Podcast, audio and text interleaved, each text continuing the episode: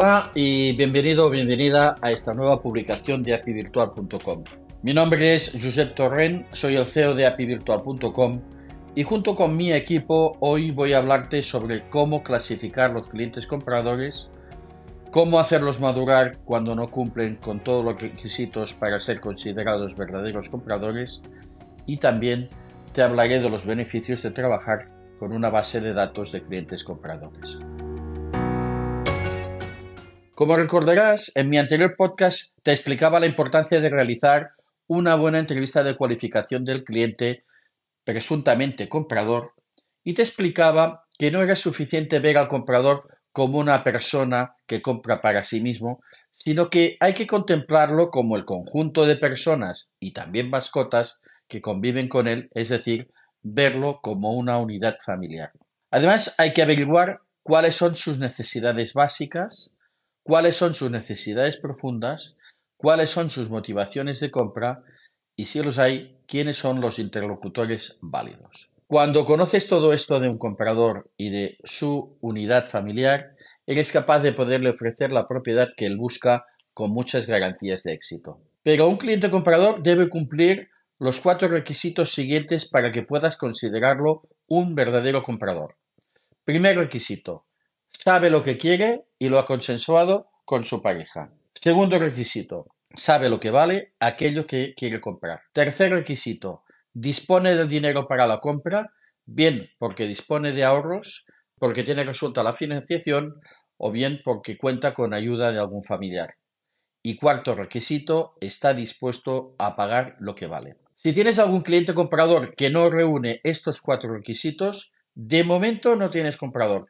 Solo tienes a alguien que muestra interés por comprar, pero al que le falta uno de los requisitos que acabo de mencionar y que habrá que ver qué puedes hacer y cómo hacerlo para que acabe siendo un verdadero comprador. A los clientes compradores se les clasifica en clientes A, que son aquellos que reúnen los cuatro requisitos, o bien clientes B, que son aquellos a los que les falta alguno de los requisitos, o bien clientes C, que son aquellos a los que les faltan dos o incluso más requisitos, digamos que son clientes que están empezando el proceso de compra, y finalmente el tipo de cliente que más me gusta, el cliente A, que son los más interesantes, pues reúnen los cuatro requisitos y además han llegado tarde a alguna compra o bien les han rechazado alguna oferta de compra. Comprueba tú misma cuánta verdad hay en lo que acabo de decirte.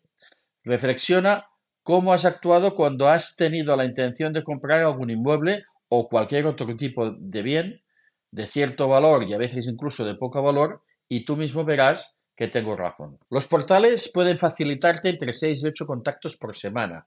Esto significa que con este número de contactos semanales cada mes podrás tener unos 32 contactos y al año unos 400. Pero de estos contactos no sabes apenas nada hasta que les has hecho la entrevista de cualificación y es entonces cuando descubres si se trata de un cliente A o bien un cliente B o bien un cliente C o bien un cliente A+.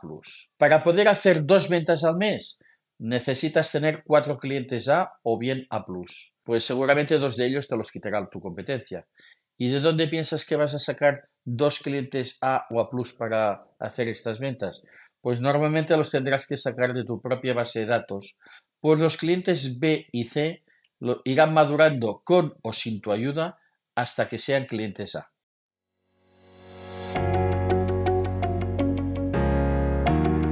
Y aprovecho para informar y a otros muchos recordar que en la web de apivirtual.com tenemos disponible una sección de blog que actualizamos semanalmente con las últimas noticias del sector inmobiliario. Muchas de ellas con una base de partida de las últimas sentencias dictaminadas en esta materia. En ellas, nuestra responsable del Departamento Jurídico, Irene Delgado, analiza el impacto que tiene para todos los inmobiliarios y particulares en este ámbito.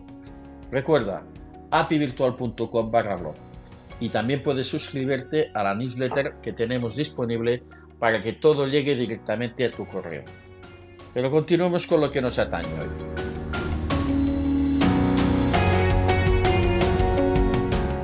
Para que estos clientes B y C maduren hasta que sean clientes A, tendrás que hacer una serie de acciones. Eso significa que tendrás que gestionar estos aproximadamente 400 contactos anuales y hacerles un seguimiento. Pero, ¿qué hacer con cada tipo de cliente? Mira, con los A y los A, mostrarles las propiedades que se adecúen a lo que has sabido de ellos por la entrevista de cualificación y debes hacerlo sin perder tiempo, dándoles toda la prioridad del mundo, pues el cliente en esta situación está muy inquieto y puedes perderlo en manos de alguien de tu competencia. Y si no tienes la propiedad adecuada, pide ayuda a otros agentes inmobiliarios, pues es mejor la mitad de algo que mucho de nada. Con los clientes B y C debes hacerles seguimiento y acciones que les ayuden a madurar, tal como te indicaré más tarde. Piensa que si no cumplen todos los requisitos contigo, tampoco los cumplen con los agentes inmobiliarios de tu competencia. Así que no sirve de nada mostrar y mostrar propiedades.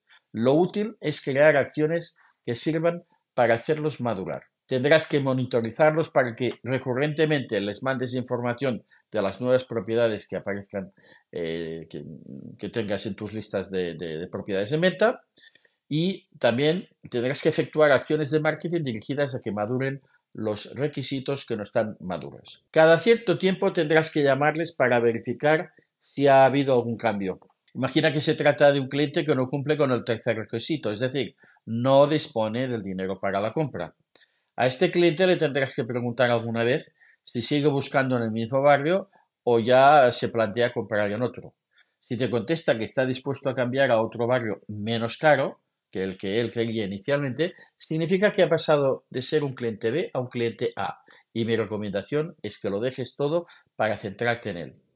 Otro tipo de pregunta podrías, que podrías hacerle sería, ¿has podido ahorrar más? ¿O has podido hablar con aquel familiar que me comentaste que te podía prestar el dinero?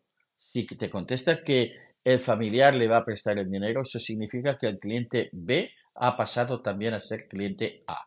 ¿Y cómo saber que un cliente cumple con el primer requisito? Es decir, sabe lo que quiere y lo ha consensuado con la pareja. Esto solo lo sabrás haciendo una buena entrevista de cualificación. ¿Y cómo saber que el cliente cumple con el segundo requisito? Es decir, sabe lo que vale lo que quiere. Pues en principio tendrás que mostrarle propiedades que se han vendido recientemente a la zona y otras propiedades que están ahora en venta. Hay que quitarle de la cabeza aquella frase tan recurrente, si sale una oportunidad me avisas, porque en definitiva ya sabes que nunca salen ese tipo de oportunidades, o casi nunca. En el caso que el cliente no cumpla con este requisito, es decir, que no cumpla en que eh, sabe lo que quiere, pero sabe lo que vale lo que quiere, perdona. Entonces, lo que hay que hacer es enviarle todas las ofertas de las propiedades que van apareciendo en el mercado y que cumplen con la entrevista de cualificación que le has hecho. Asimismo, lo informas cada vez que se venda una propiedad situada en la zona que él quiere. Verás cómo este cliente poco a poco empieza a aceptar que si quiere, que si quiere comprar en la zona elegida y de acuerdo a sus requerimientos, eh, debe empezar a relajarse y acabará aceptando los precios de la zona. ¿Y cómo saber que el cliente cumple con el tercer requisito? Es decir, dispone de dinero para la compra. Lo, adecuado es hacerle un estudio de capacidad de compra, pero nunca lo nombres así. A tu cliente eso le va a sonar feo. Tienes que decirle que le harás un estudio para saber qué préstamo hipotecario puede obtener y con qué condiciones. Con ello vas a saber, primero, el dinero que tiene ahorrado. En segundo, qué cantidad mensual puede pagar de acuerdo a sus ingresos y actuales préstamos y teniendo en cuenta que no debe sobrepasar el 35% o máximo 40% de su esfuerzo económico. Y además vas a saber qué cantidad le faltaría complementar para poder comprar en el caso que con los dos puntos anteriores no completara el total precio de compra más gastos. En el caso que no llegue a poder complementar el importe de compra más gastos, tendrás que mandarle información de una zona más barata y donde él pueda comprar. ¿Y cómo saber que el cliente cumple con el cuarto requisito? Es decir, está dispuesto a pagarlo. Esta maduración la tiene que hacer el cliente por sí solo. No pasará a ser un cliente A hasta que él mismo se convenza. A este cliente es incluso más fácil pasarlo directamente a A en el momento que le ofreces una propiedad que no compra porque no está dispuesto a pagar el precio y le haces saber que ya se ha vendido por el precio que se pedía, eh, en este caso es muy posible que por el mero hecho de haber perdido la oportunidad de compra se transforme directamente en un cliente A+. ¿Qué hacemos con un cliente A o A+? Pues cuando estés seguro que estás ante un cliente así, lo dejas todo y vas a por él. De lo contrario, otro agente inmobiliario se anticipará y te quedarás sin el cliente y sin la venta. Lo primero que debes hacer es un cruce en tu CRM con las necesidades básicas y el resultado será que te aparecen bastantes propiedades. A continuación, haz un cruce teniendo en cuenta las necesidades profundas, así como con las motivaciones de compra, y verás que no tendrás más de una, quizás dos propiedades para ofrecerle. El éxito con el cliente no es enseñarle tropecientas casas, no, sino conocerlo lo mejor posible para enseñarle la propiedad que él quiere comprar, ninguna más. Antes de llamar al cliente para decirle que has encontrado una casa, tienes que visitarla y estar seguro que realmente es la casa que el cliente está buscando. Si no estás seguro o simplemente crees que no lo es, no lo llames, ni se la muestres. No hagas cosas que provoquen que tu cliente pierda su confianza en ti.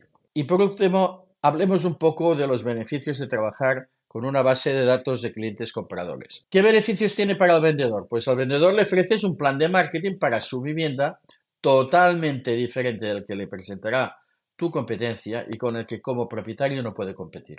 El vendedor no tiene base de datos, por tanto, cuando vayas a captar su propiedad, tienes que explotar esta baza, tienes que saberte quitar de encima que él es capaz de venderla si no tiene base de datos. Tú sí tienes base de datos. ¿Beneficios para el comprador? Pues el beneficio de trabajar con una base de datos a un comprador básicamente es el ahorro de tiempo y esfuerzo, pues solo visitas las viviendas que tú sabes que le pueden interesar. ¿Y para ti como agente inmobiliario hay beneficios? Pues claro que sí. En primer lugar, puede representar una reducción de costes asociados a la implantación del plan de marketing y a la carta de servicios, en especial la reducción de costes en portales inmobiliarios. Solo publicarás cuando no la puedes vender utilizando tu base de datos o porque no se haya vendido en la jornada de puertas abiertas y con estas publicaciones volverás a tener contactos que tendrás que trabajar para que se conviertan en clientes cualificados A o A+. Podrás también recurrir a los clientes A y A cuando tengas una propiedad que se ajuste a sus respectivas demandas. Podrás trabajar con los clientes B y C para convertirlos en clientes A. Podrás incrementar el flujo de clientes A y A porque estarás trabajando con tu base de datos para que así sea. Harás muchas menos visitas y serás mucho más productivo. Incrementarás la satisfacción de los clientes compradores y aumentarás la posibilidad de convertirlos en prescriptores. Y por último, conseguirás mayor fidelización de los clientes, pues tendrás más clientes satisfechos. La recomendación final es que trabajes tu propia base de datos para que así seas mucho más productivo.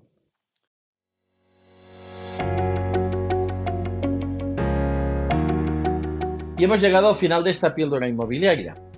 Espero que este podcast te haya sido de utilidad y te agradezco tu tiempo con nosotros, ya estés trabajando, descansando, conduciendo, de camino a una visita o cualquiera de tus actividades. Ya sabes que puedes llevarnos contigo y seguir aprendiendo. Nosotros seguiremos aquí para darte más contenido de gestión, marketing, aspectos jurídicos, todo ello en el ámbito inmobiliario.